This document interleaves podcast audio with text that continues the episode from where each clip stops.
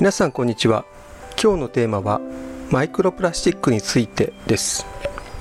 2004年イギリスの海洋生物学者リチャード・トンプソン教授らは大量のプラスチックの廃棄物が海洋に投棄され生態系に影響を与えていることを報告する論文をサイエンス誌に発表しました。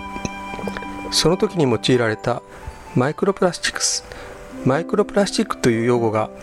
マスメディアでも高頻度に登場するようになり今ではすっかりおなじみになっています。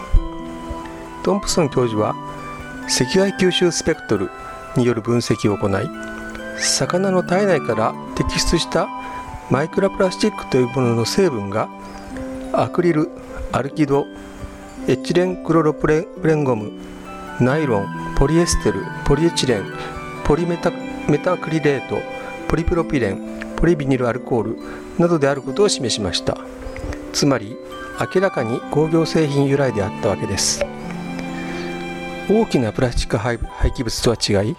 小さいために海洋生物の体内に容易に入り込むことから新たな問題につながっています。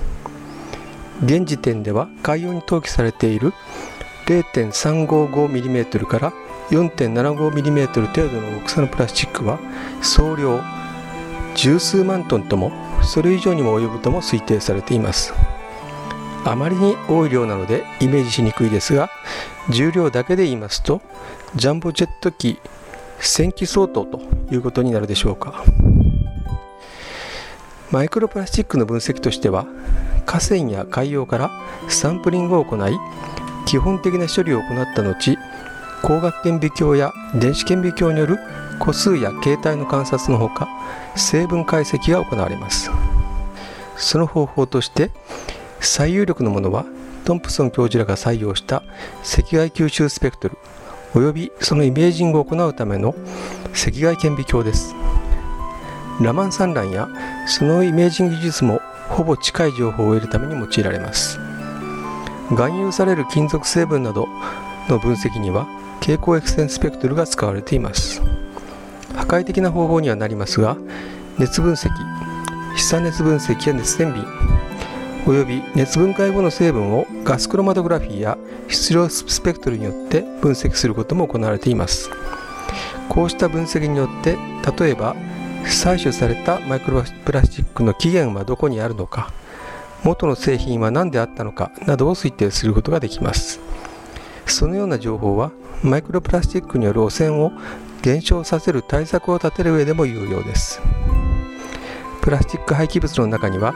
ダイオキシン類などを含み健康被害を及ぼすものもあります。プラスチック自身にも製造時に触媒として用いられた金属などが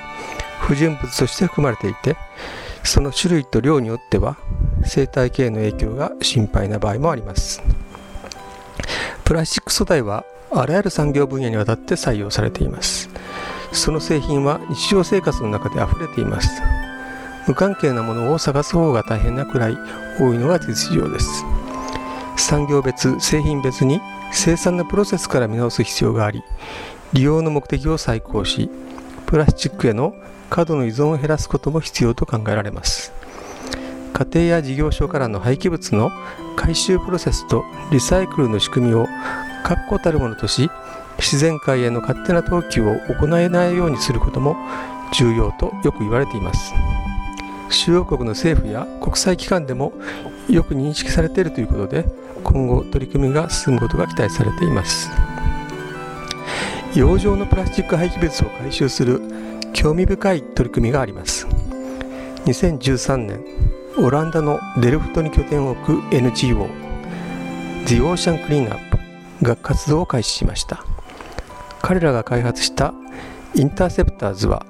海上に浮かんで波と風によって移動しプラスチックを回収する無人の洋上回収システムです。コリオリの力で引き起こされる環状の海流のため廃棄物が特定の場所に集まりやすいという点に注目しました。そこでその周辺で廃棄物を洋上に浮かべた船からのロープを使って追い込み自動的に収集します。プロトタイプの開発とテスト1号機での経験と修理などを経て現在は2号機による取り組みも進められているということです。さらに結局廃棄物のほとんどは河川から海洋に流出していますので河川の下流で回収するシステムも開発されています。プラスチックに限らないことですが廃棄物としてそもそも河川や海洋に出ないようにすると同時にこういった方法も含めて現に出てしまったものを賢く回収し次にはゴミを宝の山に変え価値を生み出すようにしたいものです。